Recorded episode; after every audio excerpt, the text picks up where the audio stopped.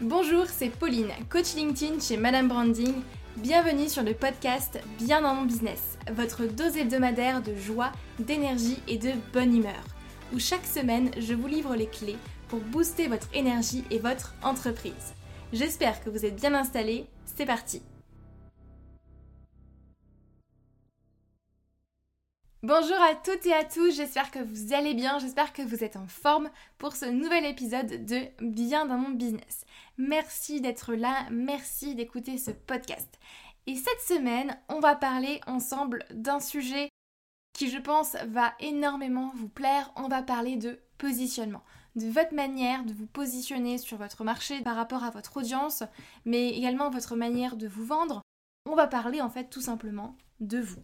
Et pour parler de ce sujet, j'ai décidé d'inviter Thomas Burbidge pour parler de positionnement avec moi. Vous verrez, la discussion a été très très très riche, remplie d'exemples, de métaphores. J'ai adoré échanger avec Thomas, j'ai appris beaucoup de choses et je pense que vous allez apprendre énormément de choses. En tout cas, je partage à 300% sa vision. Je le rejoins en tout cas sur, sur beaucoup d'aspects. Mais je ne vous en dis pas plus. Je vous laisse vous installer confortablement, prendre une grande respiration et ouvrir grand vos oreilles. Bonjour Thomas.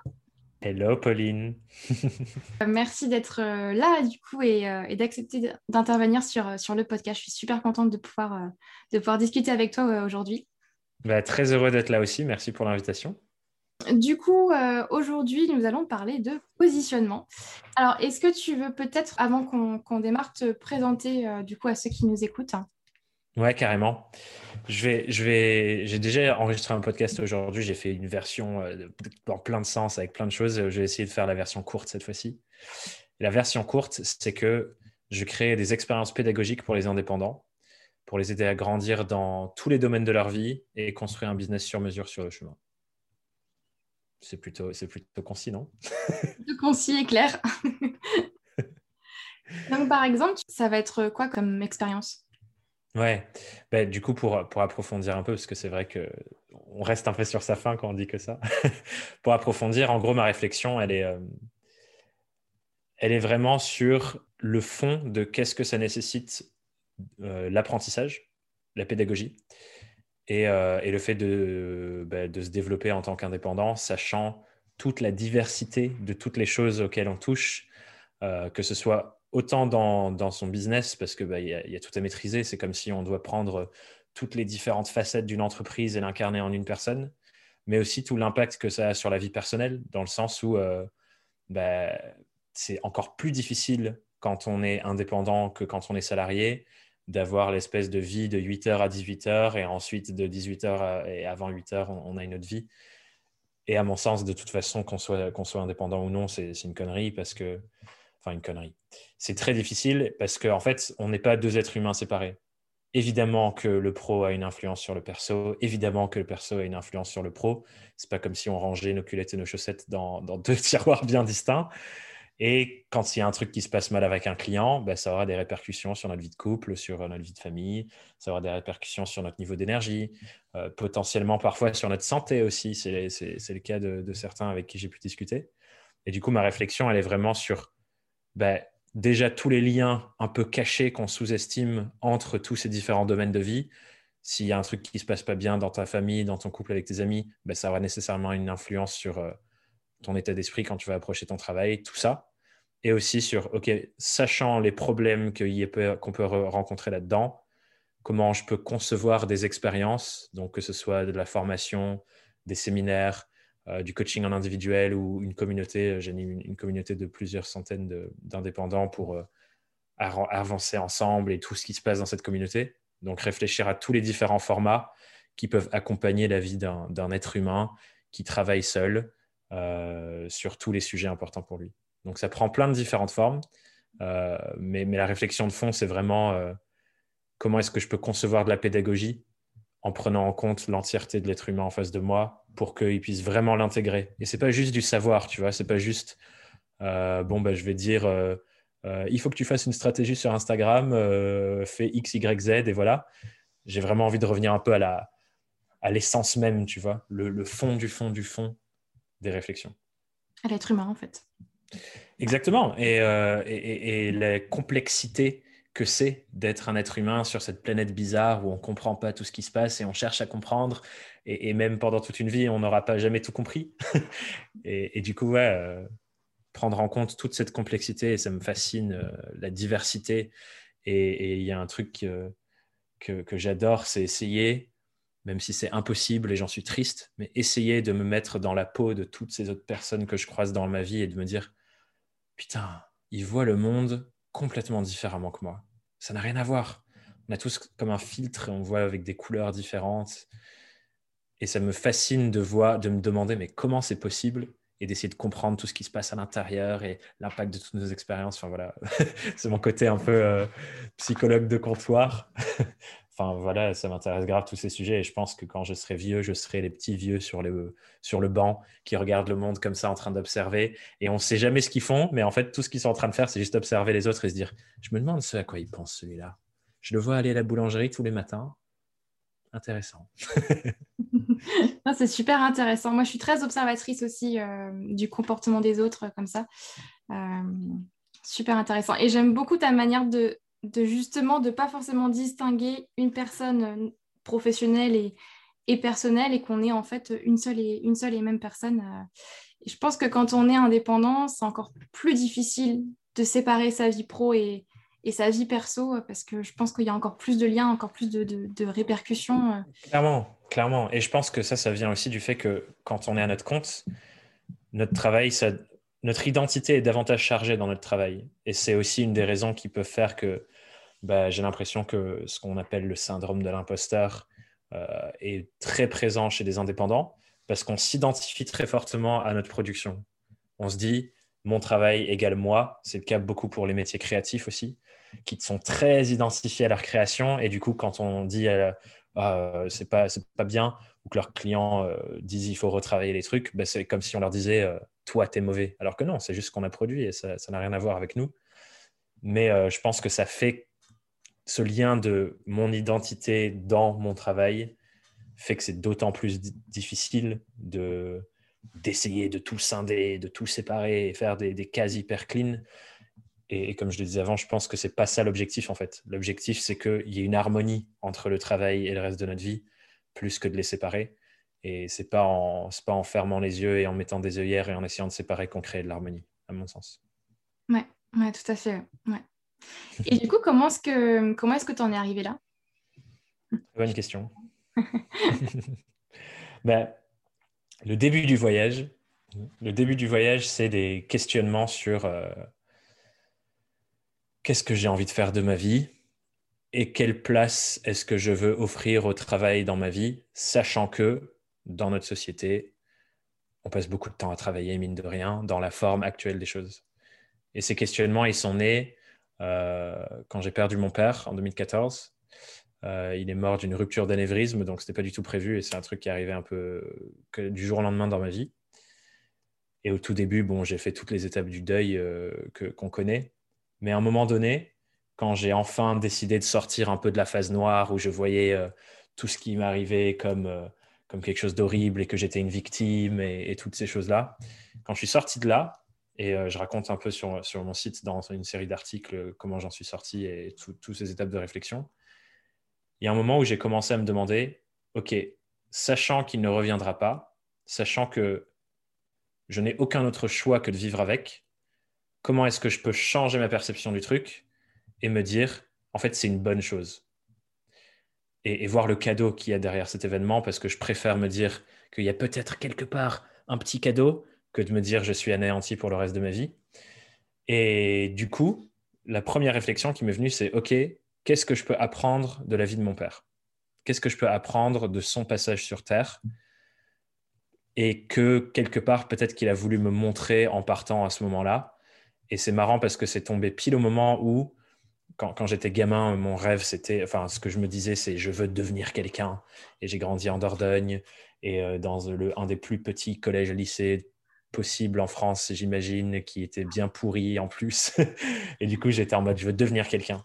Et le moment où mon père est mort, c'était après ma première semaine d'alternance. Je venais d'arriver à Paris à, l'université Paris-Dauphine. Donc, c'était genre, je découvrais en mode, waouh, une université de ouf, meilleure en France sur le sujet que vous voulez étudier, c'est le marketing.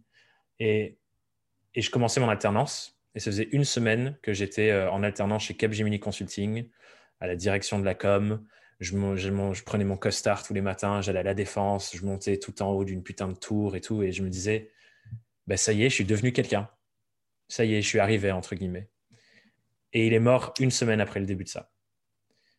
Et du coup, en me reconnectant à, à sa vie, je me suis rendu compte qu'en fait, lui, son chemin de vie, c'était justement que bah, ses, parents, ses parents étaient tous les deux docteurs. Son père, consultant reconnu euh, internationalement, qui a écrit plusieurs livres, qui voyageait partout en Europe pour euh, il travaillait sur la productivité des usines et mon père qui a été traîné pendant toute son enfance euh, à gauche à droite en Italie, à Chypre, à Pologne, euh, tout plein d'endroits et qui avait du coup, ben, il y avait beaucoup d'attentes sur ses épaules de réussir, euh, de faire des grandes choses, de faire des grandes et belles études, etc.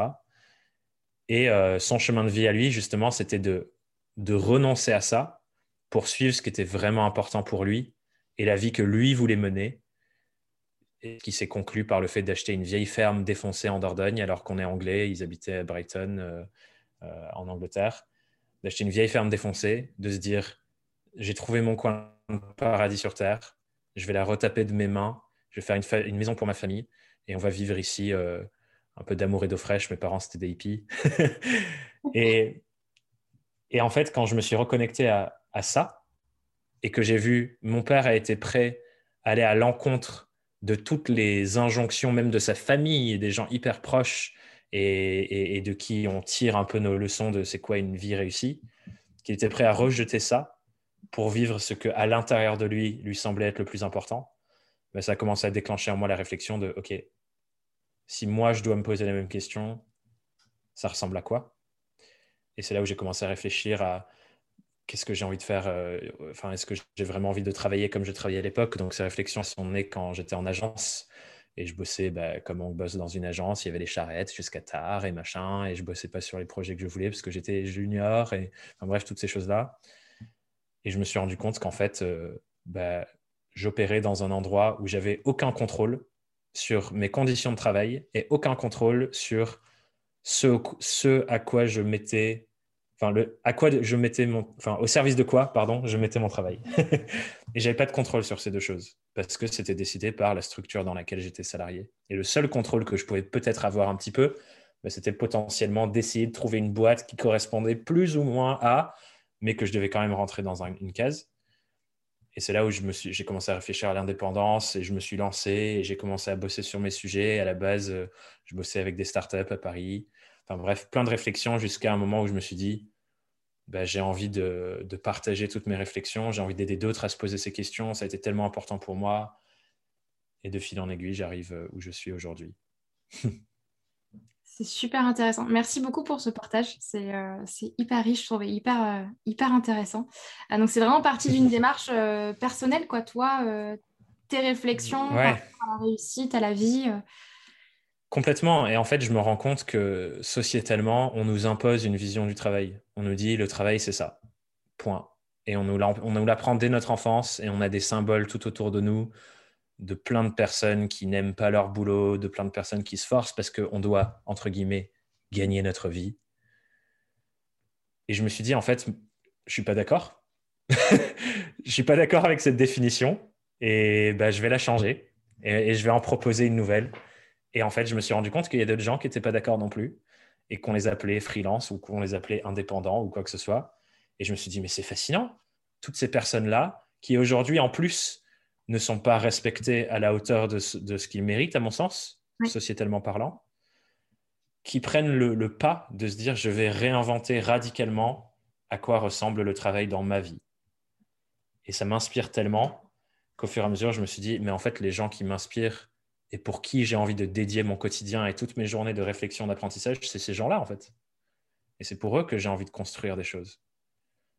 Et, c'est pour ça que, ouais, effectivement, ça part d'une réflexion complètement personnelle et je pense que ça fait le bon lien avec le sujet dont tu voulais qu'on parle sur le positionnement, qui est je me sens tellement nourri par cette mission et je ne sais même pas si je, si je peux dire cette mission que j'ai choisie ou cette mission qui m'a choisi vis-à-vis de ce que j'ai vécu, où j'avais pas le contrôle sur ce que j'ai vécu. Et je me sens tellement nourri par ça que je me dis, évidemment que j'arrive à, performer, évidemment que j'arrive à faire des belles choses, évidemment que j'arrive à avoir de l'impact. Parce que juste, c'est genre là où mon énergie va naturellement tous les matins quand je me lève. Elle va sur le fait d'apprendre et de me plonger dans des univers complètement différents, que de la psychologie à la, spiritualité, en passant par comment fonctionne euh, la reproduction des, arbres dans le jardin. bref, tous ces trucs-là, et me demander, OK, qu'est-ce que je comprends là-dedans que je peux mettre au service des gens qui développent leur boîte? Et, réfléchir à tout ça, ça me fascine. Et du coup, dans apprendre, puis formaliser ça dans du contenu, puis construire ça sur de la pédagogie pour que d'autres apprennent de ça. Enfin voilà, euh, je, peux, je passe des heures et des heures et je pourrais passer encore plus longtemps et toutes mes nuits à faire ça tellement ça me fascine. Et du coup, ben voilà, c'est juste euh, ouverture euh, tout à fait naturelle sur, ben voilà, j'en ai fait un métier, j'en ai fait mon activité. Ouais, top. Super, bah, bravo déjà. Merci. J'ai pas l'impression d'avoir bataillé, hein. j'ai l'impression juste d'avoir joué en fait. Oui, c'est ça, c'est ça.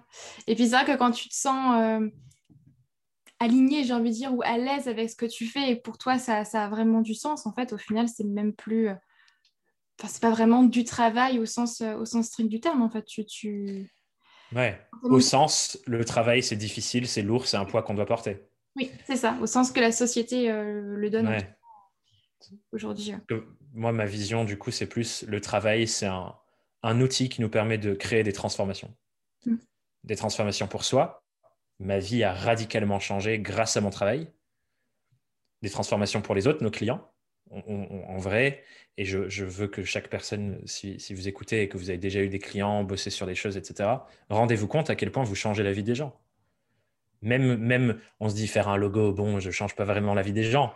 Mais sincèrement, si. Si on crée une identité visuelle dont notre client ressent de la fierté, ça, c'est une transformation. De passer de je vois ma boîte et l'image qu'elle renvoie et tout, et je suis frustré et j'ose pas communiquer vraiment parce que quelque part au fond de moi, j'ai peur que les gens voient mon logo dégueulasse. Mm. Passer de ça à putain, c'est tellement beau, je suis trop fier de le montrer, j'ai envie de montrer mon logo à tout le monde, je suis trop heureux, j'ai envie de le crier sur tous les toits. Ce que la personne ressent au quotidien, dans son travail, c'est un changement mais fascinant. Et donc, pour moi, ça, c'est une vraie transformation de, de, la qualité de la vie de cette personne. Et, tous les indépendants, à mon sens, à plein de niveaux différents, créent ça par leur travail, mais juste on s'en rend pas conscient parce qu'on est trop focalisé sur euh, juste euh, l'outil lui-même et pas ce qui permet derrière. Ouais. ouais, je suis tout à fait d'accord, effectivement. Ouais. Hmm. Et du coup, quand, quand tu t'es lancé, euh, alors pour, parler un peu de, positionnement, euh, du coup, euh, comment est-ce que toi, tu as défini le tien? Est-ce que c'était quelque chose qui est venu petit à petit et, tu l'as clarifié au fur et à mesure? Ou est-ce que pour toi, c'était c'est venu d'un coup comme ça et c'était hmm. clair pour toi? Enfin, Comment est-ce que tu, tu, as clarifié ça? Suis... Ouais, ben, la réalité, c'est que je suis loin d'être, je suis loin d'être un génie. J'ai fait les mêmes conneries que tout le monde. Au tout début, qu'est-ce que j'ai fait? J'ai pris tout ce qui passait. On me disait Thomas, est-ce que tu peux faire ça? Oui, je sais faire ça. Et après la nuit, j'apprenais à le faire parce que je ne savais pas encore le faire. Donc ouais, clairement, au début, il n'y avait pas de positionnement, il n'y avait rien. Au début, c'était OK, je sais faire telle et telle chose. Et, j'ai commencé à, faire tout ce que je pouvais. Et il y a des avantages et des inconvénients à ça, tu vois. Il y a l'avantage que j'ai appris énormément j'ai joué à chaud-froid comme un enfant, à trier ce que j'aime, ce que j'aime pas. Et toutes mes erreurs font qu'aujourd'hui, je suis capable d'en parler et d'avoir la pédagogie nécessaire sur ces sujets, puisque je les ai faites. Donc ça, c'est un énorme avantage pour moi. Ça a l'inconvénient du fait que ben, au début, pendant un an et demi, enfin tout le début de mon activité, en fait, ben, je bossais comme un malade parce que je me sous-vendais. Je me souviens, ma, ma presta phare de stratégie de marque, la première fois que je l'ai vendue, je l'ai vendue à 300 balles. Quatre ans plus tard, je vends la même chose à 8000. Mm. Les mêmes étapes. Bien sûr, ma réflexion en quatre ans avait énormément changé, j'étais meilleur. Mm. Mais juste le gap de 300 à 8000, je trouve ça, mais j'avais aucune idée de ce que je faisais à l'époque. J'ai bossé pendant deux mois pour 300 euros. Quoi. Mm. C'est fou. Euh, et, du coup, bon, voilà, ce genre d'inconvénient, clairement, je me dis, bon, tu aurais peut-être pu euh, te poser des questions un peu plus intéressantes dès le début et, trouver un positionnement qui te correspondait dès le début, parce qu'évidemment, j'aurais fait du meilleur travail, j'aurais été plus convaincant, j'aurais pu me vendre plus cher, enfin voilà tous les avantages qui viennent avec. Ouais, mais tu vois, je trouve que hum, moi aussi, j'ai un peu beaucoup touché à tout pendant, pendant un bon bout de temps avant de vraiment euh, me, focaliser sur un point euh, précis. Mais je trouve que tu vois, ce, ce- cette manière de faire, je trouve qu'elle est nécessaire pour justement savoir aussi ce qui va te plaire, euh, ce dans quoi tu veux vraiment te lancer et, et du coup, qui, quelles sont vraiment tes forces? Et là où tu as vraiment envie euh, d'apporter euh, de la valeur?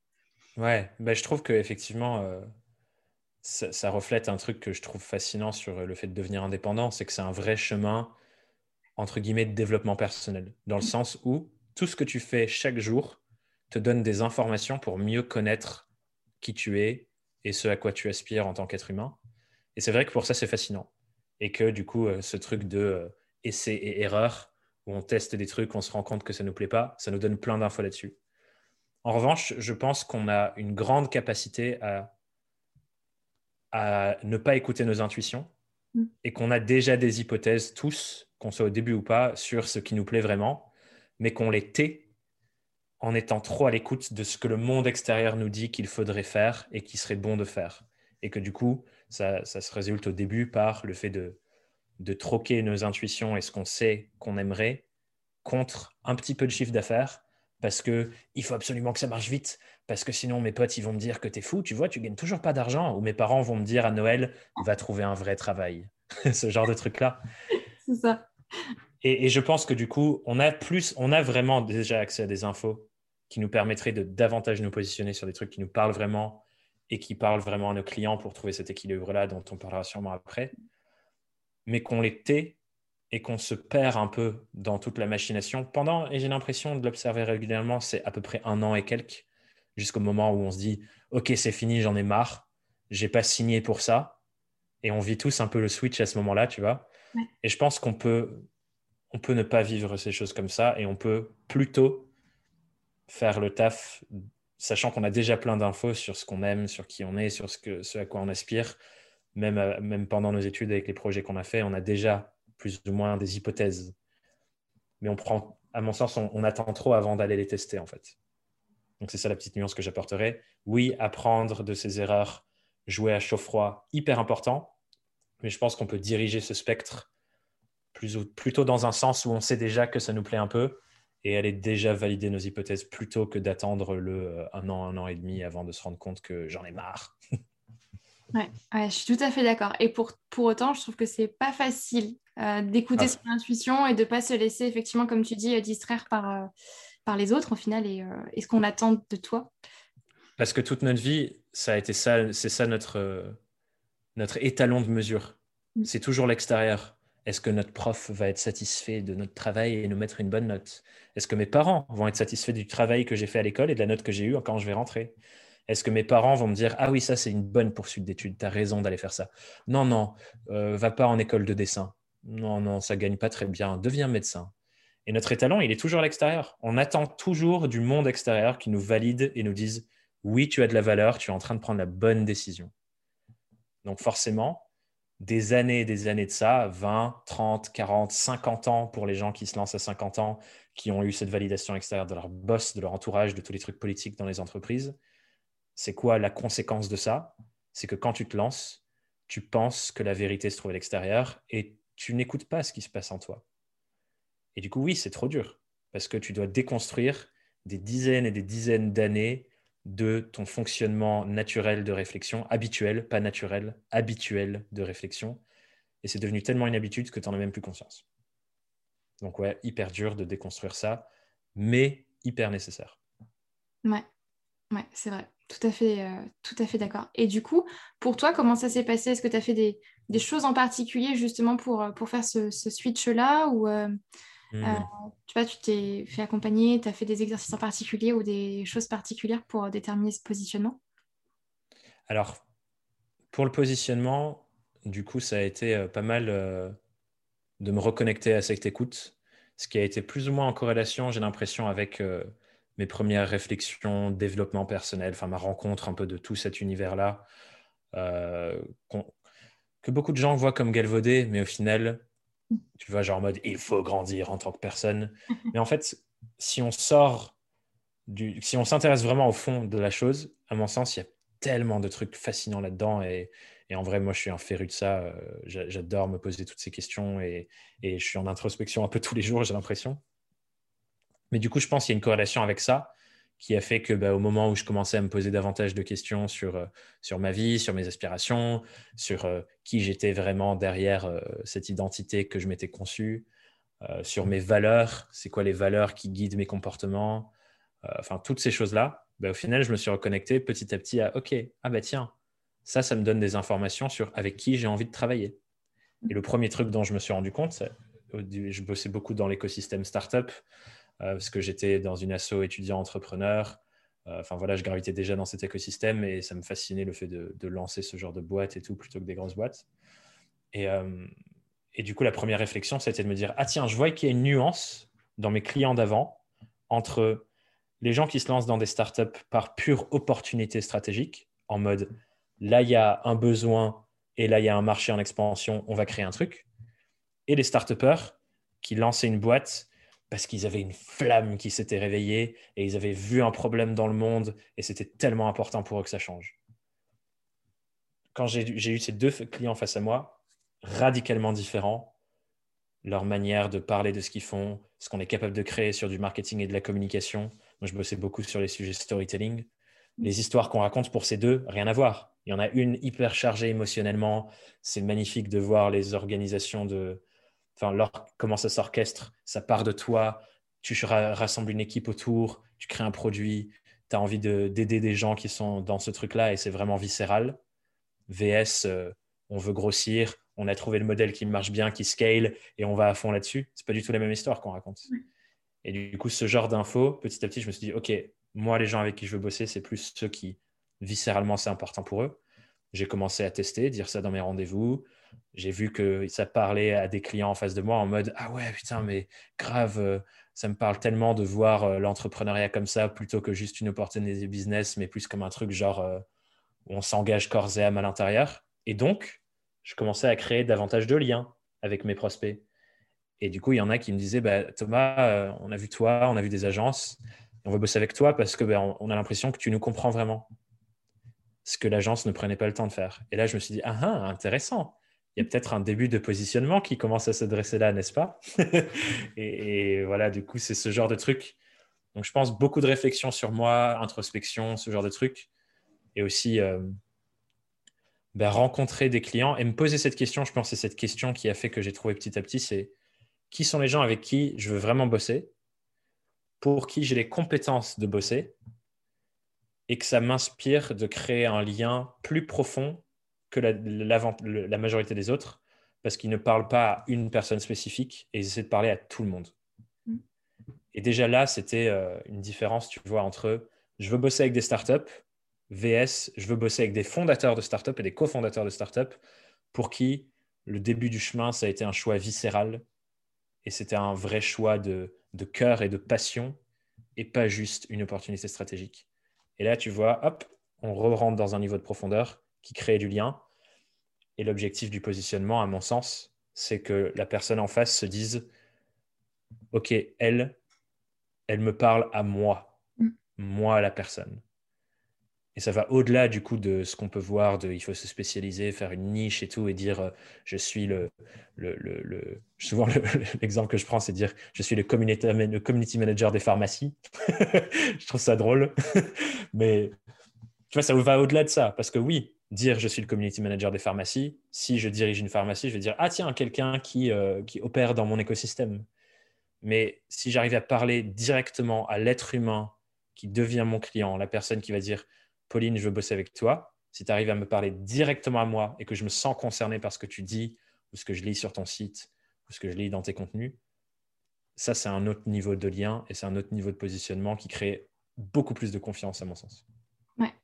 Je suis tout à fait d'accord. Et, euh, c'est comme ça aussi que tu attires ben, des clients forcément qui te ressemblent et, qui seront bons pour toi, avec qui tu vas aimer, euh, aimer travailler et qui vont t'apprendre aussi plein de choses euh, en retour. Ouais, carrément. Et je pense que tu vois, ça fait un peu lien à ce qu'on disait avant sur le fait de son étalon de mesure à l'extérieur. C'est que toute notre vie aussi, depuis qu'on est gamin, on essaie de plaire à tout le monde. Mm. Et on nous enseigne à plaire à tout le monde. Non, non, va pas tirer ta langue, fais pas ça, ou fais pas trop de bruit, la voisine, elle va, euh, patati. parce que bah, il faut que il faut, faut, faut pas trop brusquer les gens, il faut que tout le monde nous accueille et nous accepte. Et du coup, bah, pareil quand on fait nos business, pareil quand on se lance, on se rend compte que bah, la plupart des indépendants au début, ils essaient de rester très lisses mm. pour parler à tout le monde parce que, mais non, mais sinon je me ferme des portes et j'aurai aucune opportunité. Il faut vraiment que je parle à un maximum de gens pour avoir des missions. Et c'est contre-intuitif, mais c'est l'inverse qu'il faut faire en fait. Parce que si tout le monde fait ça, quand on essaye de parler à tout le monde, en réalité, on parle à personne parce que personne ne se sent concerné. Est-ce que tu es, à Paris, Pauline, ou pas, toi? Non, à Strasbourg. à Strasbourg, mince. Est-ce qu'il y a. C'est quoi la place centrale de Strasbourg, s'il te plaît? Euh, La place la plus... Ça va être la place Kléber. Ok. Ben, imaginons, Pauline, pour illustrer un peu, j'espère euh, s'il y a des gens qui ne connaissent pas Strasbourg, euh, prenez la place la plus célèbre de votre propre ville. Mais imaginez, imagine, tu es debout sur la place Kléber et tu te mets comme ça et tu regardes face à toi et tu commences à parler mais tu regardes personne en particulier, tu juste tu parles comme ça.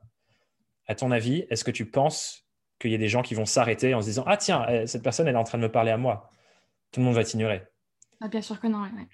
Alors que quand tu prends l'exemple des gens qui font du recrutement pour les associations, par exemple, c'est quoi leur stratégie?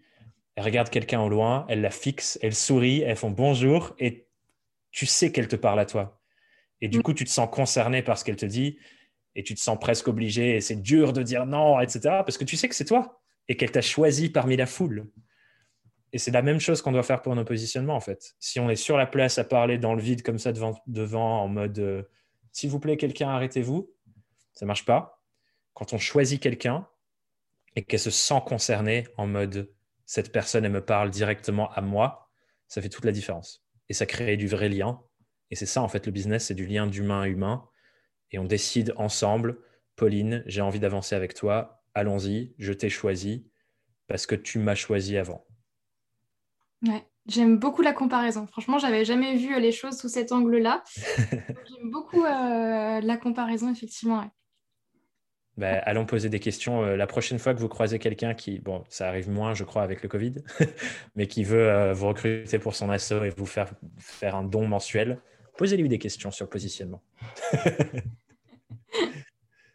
ouais. Et c'est marrant parce que hum, je rencontre beaucoup de personnes. Alors, je pense que c'est aussi parce que moi, je suis dans cette démarche-là, mais je rencontre aussi beaucoup de personnes qui, euh, justement sont dans cette démarche-là de développement personnel, de se poser aussi beaucoup de questions sur, euh, les choses que tu m'as partagées, euh, ces valeurs ou, ou d'autres questions effectivement liées à ça. Mais je pense que hum, je pense qu'effectivement, c'est primordial de d'abord apprendre à se connaître euh, et se poser toutes ces questions-là pour justement travailler son, positionnement. Ouais, clairement, parce que ça devient tellement plus naturel en fait. Mm. Et, comme je le disais, sur, euh, tu vois, si on part du principe que le business, c'est une relation d'un être humain avec un être humain, mm. et, qu'on déconstruit le truc de B2C, B2B, ça n'existe pas parce que même quand on fait du B2B, entre guillemets, c'est un être humain qui, qui contracte contractualise pardon, avec un autre être humain et on travaille ensemble. Si on part de ce principe-là, pour créer un lien de confiance fort et donc un positionnement entre l'être humain A, l'être humain B, si moi je suis le freelance et que je suis donc l'être humain A, évidemment que je dois apprendre à bien connaître cet être humain, parce que si je ne le connais pas bien, je ne peux pas réussir à être en lien avec les autres êtres humains autour de moi. Mm. Et de la même manière, je dois réussir à super bien connaître l'être humain B pour créer une relation si je ne me connais pas et je ne connais pas l'autre, c'est impossible de créer une relation et du lien. Ça part de ça à la base de tout. Donc il y a cette réflexion à la base qui est hyper importante. Réflexion et travail sur soi. Empathie pour réfléchir et se mettre dans le monde de l'autre pour comprendre ce qu'il vit. Et du coup, c'est là où nos expériences dont on parlait au début, de jouer à chaud-froid, tester plein de trucs, ça nous donne de la matière première pour savoir. Sinon, il faut se poser des hypothèses et ensuite aller vérifier. C'est un truc que je recommande souvent. Euh, et, j'ai une partie dans une de mes formations qui traite de ça que j'appelle la méthode du détective, où l'objectif, c'est juste d'aller observer et rentrer dans le monde des clients avec qui on veut travailler pour vraiment euh, s'immerger dans leur univers. Et du coup, ça, c'est quoi? C'est je comprends l'être humain A, je comprends l'être humain B. Et ensuite arrive la phase comment je fais pour créer les connexions et faire en sorte qu'on se rencontre, qu'ils voient mon message, qu'ils m'entendent dans la foule et qu'ils se disent Ah, this one, cette personne-là, elle est pour moi. Ouais. Donc ouais, je te rejoins de ouf, c'est hyper important, toute cette facette de qu'est-ce que je veux, qu'est-ce qui m'inspire, qu'est-ce qui m'intéresse, au service de quoi je veux mettre mon travail et mon quotidien. voilà, toutes ces questions, elles sont, elles sont, elles sont hyper importantes. Mm. Et alors très souvent, alors ça va être euh, une remarque qu'on me fait beaucoup euh, quand je parle avec des coachs. Euh. En général, quand je discute avec une personne qui effectivement est coach, souvent j'ai cette réflexion de oui, mais j'ai envie d'aider tout le monde. effectivement, et, je pense que c'est tout à fait, tout à fait normal. du coup, qu'est-ce que qu'est-ce que tu en penses par Est-ce que je leur dis? Eh ben, J'ai plein de choses à leur dire, figure-toi. Prenons un exemple euh, qui, entre guillemets, n'a rien à voir, mais qui a tout à voir. On va prendre une boîte, on va prendre Apple. Apple qui euh, a un produit révolutionnaire qui s'appelle l'iPhone. Quand Apple sort le premier iPhone, à votre avis, à qui ils ont essayé de vendre l'iPhone en premier? La réponse est tout sauf votre grand-mère. Si Apple essayait de vendre son téléphone à votre grand-mère, l'iPhone n'existerait pas et on n'aurait pas ces merveilleux objets euh, qui nous permettent de faire plein de choses. Et euh, bon, qui, sont aussi un peu les pires objets de nos vies, mais euh, passons. Qu'est-ce qui s'est passé? Aujourd'hui, il y a parfois des grands-mères qui commencent à acheter des iPhones des années plus tard. Et ça, ça parle d'une courbe qui s'appelle la courbe de la diffusion de l'innovation, qui en fait dit quand on veut lancer un produit, et surprise, nous en tant qu'indépendants, comme on est un être humain différent, même si c'est un métier qui existe depuis des décennies, on est un être humain différent, donc c'est comme si on était une innovation et un produit complètement différent. Donc on part du début de la courbe. Et du coup, on commence par cibler qui? Ce qu'on appelle les innovateurs, c'est-à-dire les gens qui ont le plus besoin ou le plus de désir ou le, problème le plus douloureux, on peut dire aussi, sur le sujet en question. Donc les gens qui, qui ont acheté l'iPhone au début, c'est les gens qui avaient le plus de désir pour des trucs technologiques nouveaux et qui adorent la nouveauté et qui ont l'impression de passer à quelque, quelque chose et qui ont besoin de ça pour se sentir vivant. Boum, eux, ils ont fait la queue 8 heures pour l'avoir. Mm. Et donc, c'est naturel de vouloir cibler en premier parce que ça optimise quoi? Ça optimise nos chances d'avoir des résultats, d'avoir de l'impact parce que du coup, bah, on va à l'endroit où il, est déjà recherché, cet impact, et donc aussi d'avoir de l'écologie personnelle, c'est-à-dire moins de travail pour plus de résultats. Et Apple, évidemment que leur, vision au début, c'était quoi? C'était, et, on peut prendre plein d'autres exemples, Microsoft, c'était même euh, leur, leur, tagline, un ordinateur de bureau sur les bureaux de tous les Américains. Évidemment, leur vision de base, c'est ça. Et c'est génial que les coachs avec qui tu discutes et les gens qui nous écoutent se disent Mais moi, j'ai envie d'aider tout le monde. J'ai du savoir qui est tellement important. Tous les êtres humains doivent avoir ça. C'est fou. il faut absolument qu'ils apprennent. C'est merveilleux, trop bien. ça vous avait donné une énergie de dingue d'avoir ça. Mais pour atteindre ça, c'est pas par là qu'on commence. Comme pour monter au sommet d'une montagne, on a un premier pas à faire et ensuite on continue la route. C'est la même chose. Et donc, il faut commencer par où est-ce que je peux avoir le plus d'impact maintenant Et au fur et à mesure, on étend, on étend, on étend, on étend, on étend, parce qu'on a tous les outils qui vont avec. L'impact que moi je suis capable d'avoir aujourd'hui et d'avoir des centaines d'indés dans la communauté, des gens qui s'inscrivent sur mes formations, que j'ai une liste d'attente pour mes coachings individuels, comment c'est possible? C'est possible parce qu'au tout début, je me suis concentré sur une toute petite population de personnes. C'était les indépendants autour de moi je voyais les premiers problèmes. Ok, je vais créer un truc pour le premier problème que je vois où je sais que je peux aider et je vais parler que à eux. Une fois que j'ai ça et que j'ai la validation de ces personnes, donc ça c'est euh, preuve sociale, le bouche à oreille qui commence à, fonctionner, des premiers effets de levier sur du contenu, des trucs qui marchent, on étend, on étend, on étend petit à petit.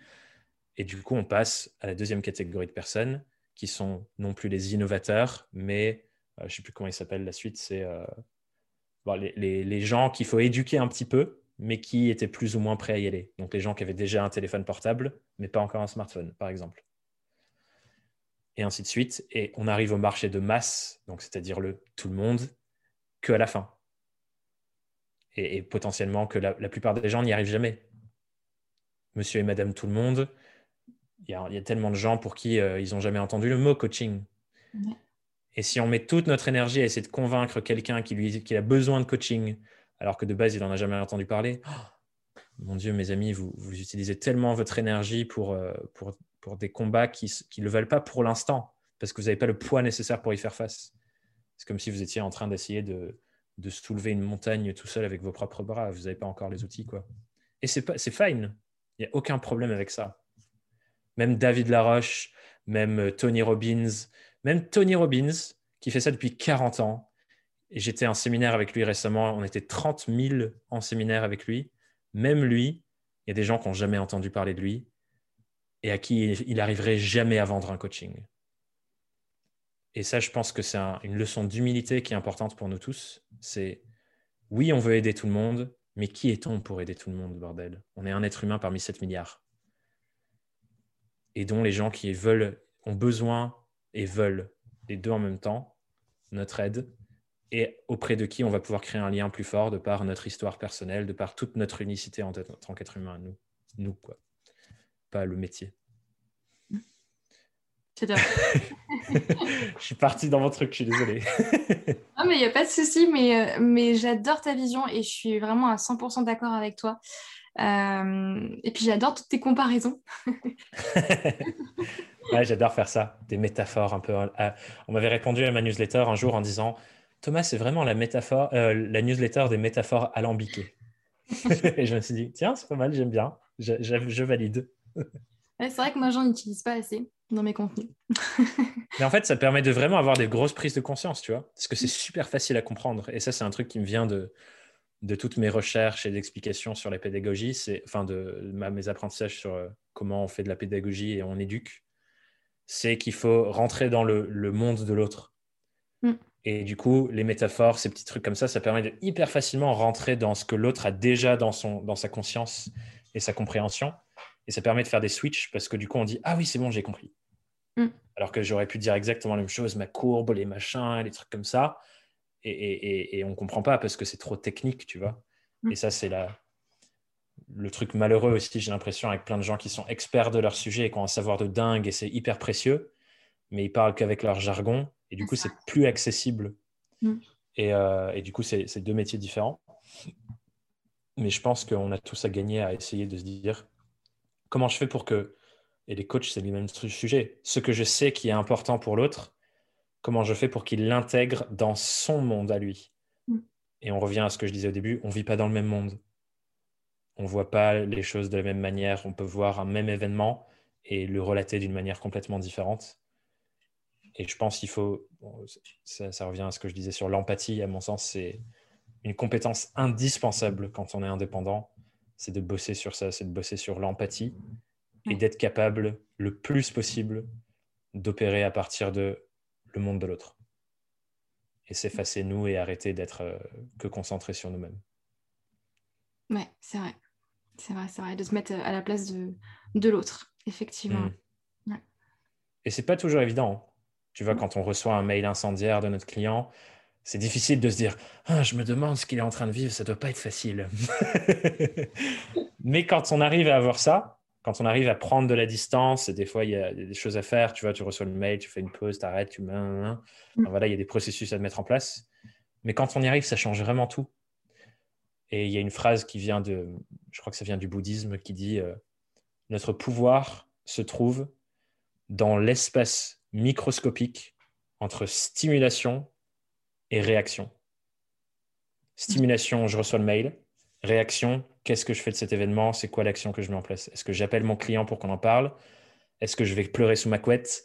Est-ce que je lui réponds en mode Vous n'avez pas le droit de me dire ça, j'arrête la mission mm. Et la qualité de notre réaction dépend, aura beaucoup d'impact sur la suite. Et tout ça, ça se trouve dans est-ce qu'il y a plus ou moins d'espace entre stimulation et réaction et qu'est-ce que je fais de cet espace-là? Et du coup, il faut cultiver le fait d'ouvrir le plus possible l'espace pour pas être en réaction pure à nos émotions, mais vivre l'émotion, accepter son message et se demander en conscience qu'est-ce que je fais de ça, qu'est-ce que je peux faire qui est vraiment à mon service et au service de tout le monde? Ouais, ça c'est un gros travail que j'ai dû faire, tu vois. Au début, euh, bah, forcément, tu prends tout pour toi parce que ben, ton, ton activité, c'est un peu ton bébé, c'est à toi et tu y attaches quand même beaucoup, d'importance. Donc, euh, donc tendance effectivement à vraiment tout prendre pour moi. Ça, ça a été un travail assez, assez dur à faire. Mais, euh, Ouais, encore une fois, comme on disait au début, ton activité égale ton identité, et du coup, tu as l'impression qu'on attaque ton identité et qu'on dit Pauline, tu es mauvaise, tu n'es pas bien, tu es un être humain qui ne mérite pas la vie. Dans notre inconscient, il y a un petit truc qui nous dit ça, hein, et, et c'est pas vrai. C'est pas vrai. On, a, on a juste d'être vivant, on a une infinie valeur, et, on fait tous des erreurs, et des fois, même quand on fait pas d'erreur et qu'on reçoit ce genre de truc, ça ne parle pas de la, la qualité de l'être humain qu'on est parce qu'elle est toujours parfaite. Ça parle juste d'une situation, un truc qui arrive. Et tiens, il faut qu'on réussisse à débloquer cette situation. Ok. Comment on fait Ouais, ok. Top. Top. Et, euh, et, du coup, est-ce que tu penses qu'on est forcément obligé de se spécialiser ou pas? Très bonne question aussi. Si je reviens à ce que je disais tout à l'heure, du coup, euh, pourquoi est-ce qu'on spécialise? C'est ça la question importante. Et j'ai un, épisode de podcast qui s'appelle L'injonction de la spécialisation où je décortique tout le truc si vous voulez aller l'écouter. Il dure une heure, mais je vais faire une version allégée ici. en gros, je me suis posé la question de OK, tout le monde dit il faut se spécialiser, il faut trouver une niche. Mais pourquoi est-ce que tout le monde dit ça? La raison pour laquelle tout le monde dit ça, c'est que ça crée de la confiance, comme on disait tout à l'heure. Si je dis je suis le community manager des pharmaciens, et que en face de moi j'ai un pharmacien, il va se dire ah cette personne elle est pour moi, elle travaille pour mon industrie. Ça veut dire que euh, je, la rends crédible, je la perçois comme crédible sur mes sujets et donc de confiance sur mes sujets. Et donc le fond c'est ça. Le fond c'est on veut créer du lien de confiance et que la personne nous voit comme crédible pour ses sujets. Mais il n'y a pas que en se spécialisant qu'on peut créer cette confiance. Et à mon sens, du coup, on reprend cette analogie de l'être humain qui travaille avec l'être humain et on commence à créer un lien. Donc on a A et B et on a le lien entre les deux. Et du coup, il y a, à mon sens, quatre manières de créer cette confiance. Il y a, enfin, il y a quatre niveaux de confiance et on peut agir sur les quatre niveaux. Le premier niveau, c'est la confiance de mon client envers moi. Et la question à se poser, c'est comment je fais pour que mon client me fasse davantage confiance? Et là, on a plein de leviers mettre mieux en valeur notre expérience, montrer qu'on a déjà fait fois et fois encore la mission qu'il attend de nous. Preuve sociale, montrer qu'il y a plein d'autres gens qui ont bénéficié de ça et que ça s'est hyper bien passé. Histoire, on peut euh, augmenter son niveau de confiance en nous en bien racontant notre histoire, en créant un lien émotionnel, que la personne se reconnaisse, toutes ces choses-là. Donc ça, c'est le premier truc. Comment je fais pour que la personne me fasse davantage confiance à moi? Ensuite, il y a la confiance de moi envers moi-même. Comment je fais pour avoir davantage de confiance en moi-même pour que quand je parle de ce que je fais, ben, je sois plus convaincant? Parce que je fais preuve de plus de confiance. Si moi, j'ai plus confiance quand je pitch, quand je présente mes offres, quand je parle de ce que je fais, évidemment que ça crée de la confiance de l'autre envers moi aussi. Parce que du coup, on se dit, ah ben, Thomas, il sait exactement ce qu'il fait. Thomas, c'est bon, je, peux, je peux m'asseoir dans mon fauteuil, le laisser guider la mission. Il m'a montré toutes les étapes et tout, c'est parti, je sais où on va, je sais qu'à tel moment, je reçois tel mail et ainsi de suite. Donc ça, c'est confiance de moi envers moi-même et ça passe par un travail sur soi, ça passe par un travail sur les systèmes de sa boîte. Euh, imaginons euh, que vous avez une présentation hyper détaillée de toutes les étapes de votre mission les unes après les autres. Évidemment, vous êtes plus en confiance pour aller les, les présenter. Évidemment que votre client vous fait plus confiance aussi. Donc ça, c'est le deuxième facteur, confiance moi envers moi. Ensuite, il y a la confiance de votre client en lui-même et en son projet. Si un client a davantage confiance en son projet, il sera capable de plus investir. Parce que quelqu'un qui de base se dit je lance ce truc, mais écoute, je suis pas sûr trop que ça fonctionne. Bon, c'est un peu un, un pari, c'est un peu un risque, mais bon, on verra. Il va jamais dire j'ai 15 000 euros. ça ne va pas ensemble parce qu'il il sait qu'il y a une grande chance que ça foire. Mm. Et du coup, il faut travailler sur la confiance de votre client envers son projet. Et si nous, on voit qu'il n'y a pas d'opportunité dans son projet et que lui-même, il fait une erreur, c'est notre devoir de lui dire. Parce que quoi qu'il arrive, notre réputation personnelle est en jeu. Si ça se passe mal, c'est l'autre personne qui va rejeter la faute sur nous, alors que c'était son projet à la base, donc c'est notre responsabilité de lui dire. Mais si on voit que son projet a du potentiel, qu'il y a des choses intéressantes dedans, qu'on voit toute la valeur de la chose, notre devoir, c'est aussi de l'aider à reprendre confiance en ça. Et plus sa confiance en lui-même et son projet augmente, plus il sera capable d'investir et mieux ça va se passer entre vous deux, en fait. Ouais. Et ensuite, le dernier facteur, c'est la confiance de moi, le freelance, envers mon client. Si j'ai pas confiance en mon client, donc en son projet par exemple, ou en sa capacité à bien me briefer, ou en sa capacité à bien mener le projet, ou en sa capacité à me payer à l'heure, évidemment que ben, je vais moins bien présenter, je vais inconsciemment quelque part vouloir qu'ils disent non, et du coup je vais pas mettre toutes les chances de mon côté pour que ça se passe bien. Voilà, il y a tous ces facteurs-là qui rentrent en compte, euh, qui font que ben, je ne vais pas faire le meilleur travail possible, et donc le lien va moins bien passer. Et du coup, à mon sens, quand on revient à la, base de la base, c'est ça en fait qu'on cherche à faire quand on spécialise, c'est créer ce lien de confiance. Il y a plein d'autres manières de le faire. Et, à mon sens, la réflexion globale à avoir, c'est qui est l'être humain en face de moi? Qu'est-ce qu'il cherche à obtenir et à atteindre? Où est-ce qu'il va? Et comment moi, je deviens un vecteur On parlait de transformation tout à l'heure. Comment moi, je deviens un vecteur de cette transformation et du coup, on se spécialise non pas forcément sur une industrie ou sur un, type de client, euh, enfin un type de genre des SaaS ou des pharmacies ou quoi que ce soit, ce genre de truc, mais on se spécialise sur une transformation spécifique d'un être humain spécifique, d'une population d'êtres humains spécifiques. Et, et c'est ça que les gens veulent. Les gens, ils veulent cette transformation. Donc ça peut être, par exemple, euh, je vous aide à avoir la certification B Corp de votre startup. C'est une certification euh, écologie, etc. etc. Mhm. Ça, c'est un positionnement. Et ça ne veut pas dire que la startup, elle doit nécessairement être dans telle industrie ou quoi que ce soit. C'est une transformation spécifique qu'on apporte à un client spécifique. Et on pourrait même aller plus loin. Vous êtes, euh, votre priorité numéro une, c'est que votre startup puisse avoir un impact positif sur la planète et son entourage. Je vous aide à avoir la certification B Corp pour montrer au monde tout le travail que vous faites dans l'obscurité. Hmm. Ça, c'est un positionnement qui va bien plus loin que euh, consultant RSE. tu vois Et c'est assez spécifique pour parler aux innovateurs, comme on disait tout à l'heure. Et ça devient presque une première offre. On fait ça, on construit dessus. OK, les gens me connaissent pour le truc Bicorp, très bien, etc. Comment je fais pour passer prochain niveau de la transformation que j'ai envie d'apporter, travailler peut-être sur tout le réseau des fournisseurs. Hmm. Enfin bref, toutes ces choses-là. Ou peut-être que c'est l'inverse, j'en sais rien, je ne connais pas du tout ce métier, peut-être faut faire les fournisseurs avant le Bicorp. Bref, vous, avez compris l'idée. quoi. Donc on se spécialise non pas sur une industrie, on se spécialise sur une catégorie spécifique d'êtres humains et les transformations spécifiques que ces êtres humains-là veulent vivre. Et nous, on devient le vecteur, ceux qui aident à vivre ça, avec nos compétences, notre savoir-faire, notre temps, enfin voilà, tout ce qu'on met dans, nos offres et dans nos activités. Ouais, tout à fait d'accord. Et ça rejoint beaucoup en général ce que je vais dire souvent euh, euh, à, mes clients. une des premières choses qu'on va revoir, tu vois, bah forcément, c'est leur positionnement. Et du coup, avec ça, leur profil sur, sur LinkedIn, forcément. Et, et, comme tu le disais, c'est vrai que souvent, les personnes, ben, sur leur profil LinkedIn, vont mettre le titre de leur poste. Tu sais que par, par, exemple, consultant RSE, comme tu dis, euh, et c'est vrai que bah, c'est justement ici que tu vas travailler ton positionnement et que tu vas plutôt mettre euh, bah, la phrase que tu nous as partagée euh, juste, juste avant, où tu vas mettre bah, cette transformation-là que tu vas, tu vas apporter. Parce que pareil, sur LinkedIn, il y a tellement de gens. L'objectif, c'est comme une place publique, on revient à cette métaphore. Ce que tu veux qu'il se passe, c'est que les personnes qui tombent sur ton profil, ils lisent la phrase en mode Ah, ça c'est pour moi, ça, intéressant.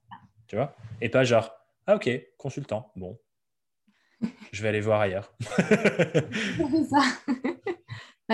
Et c'est contre-intuitif, encore une fois. On essaye de. On se dit, euh, pour attraper plein de papillons, il me faut un énorme filet. Mais non, parce que le papillon, il s'échappe une fois que tu l'as foutu dans le filet, parce que le filet, il est tellement gros que. Donc, non, il faut être hyper spécifique.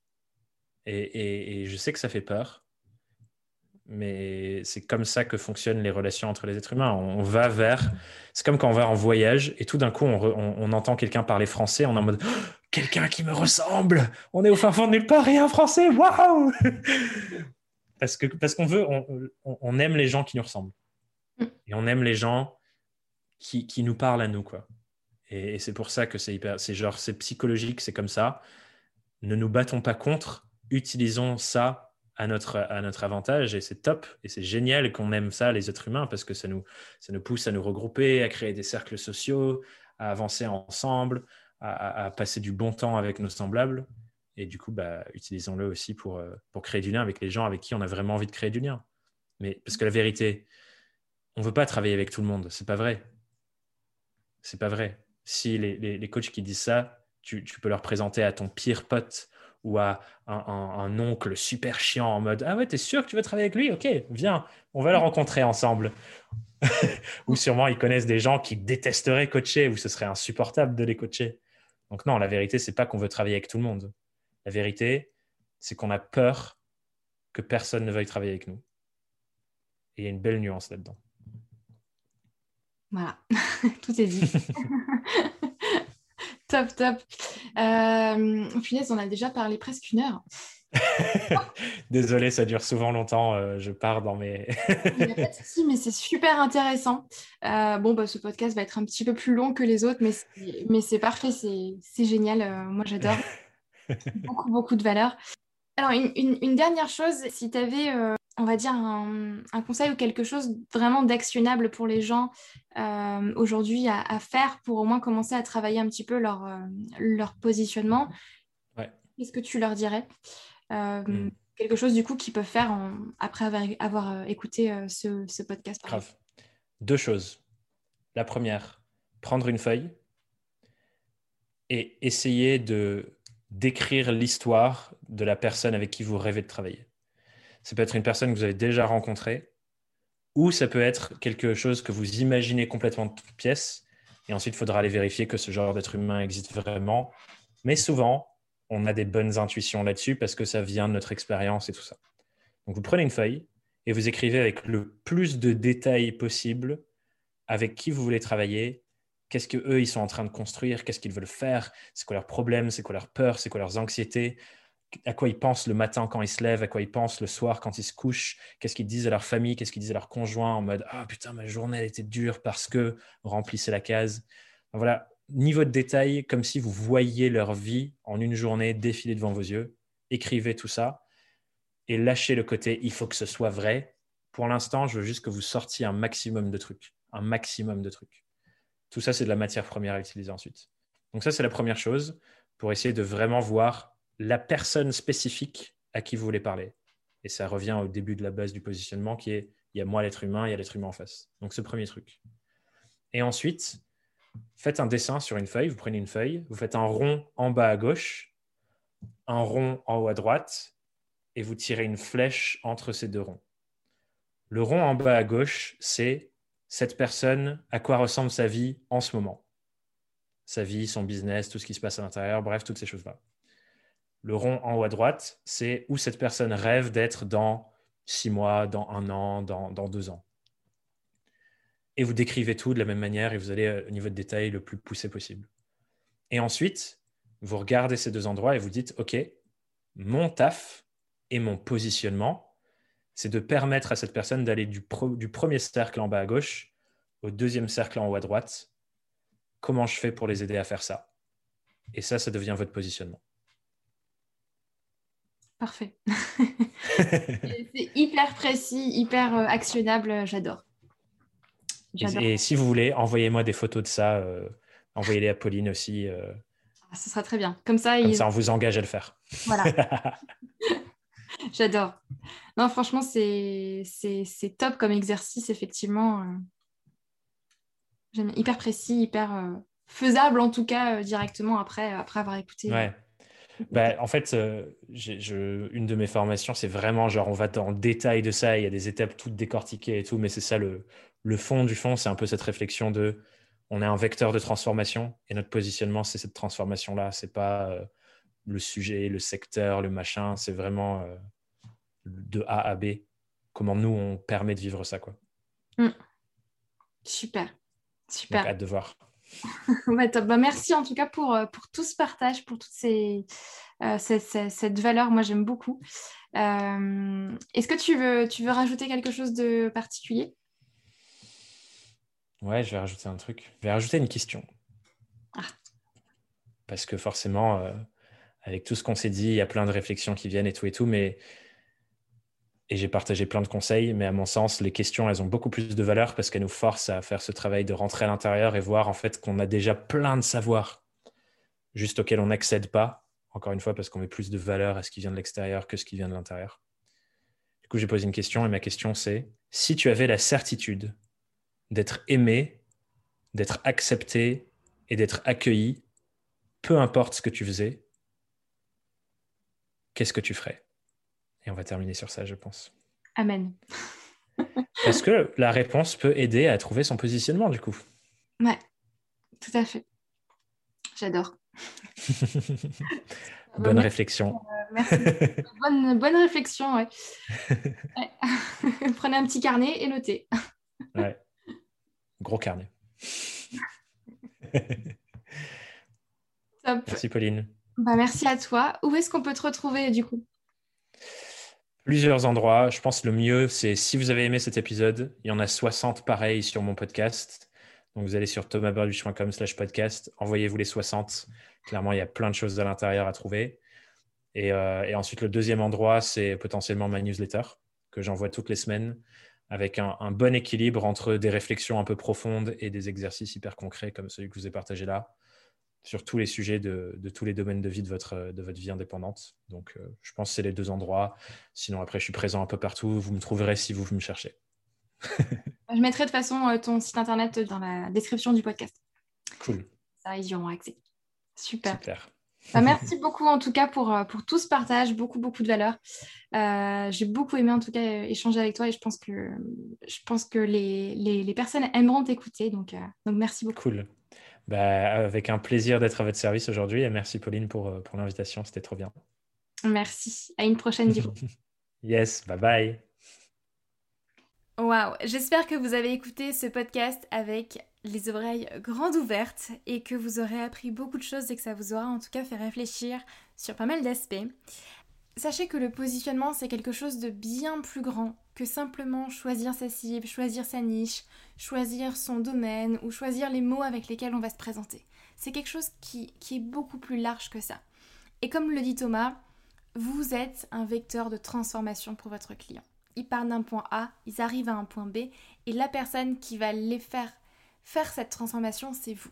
Vous êtes ce vecteur-là, et je pense que vous pouvez largement l'utiliser pour travailler justement votre positionnement.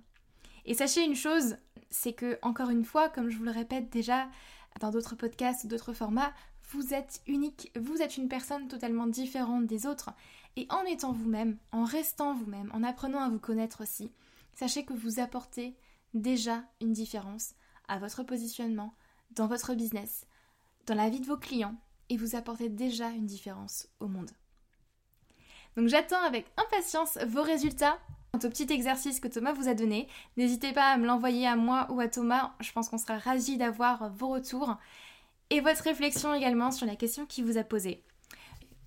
Voilà, j'ai hâte d'avoir votre avis là-dessus et votre réflexion par rapport à ce sujet-là. N'hésitez pas à m'envoyer un petit message, je serai ravie d'échanger avec vous là-dessus. Et du coup, quant à moi, je vous souhaite une très très belle semaine. Prenez soin de vous, prenez du temps pour vous aussi et je vous dis à lundi prochain pour un nouvel épisode de Bien dans mon business. Bye bye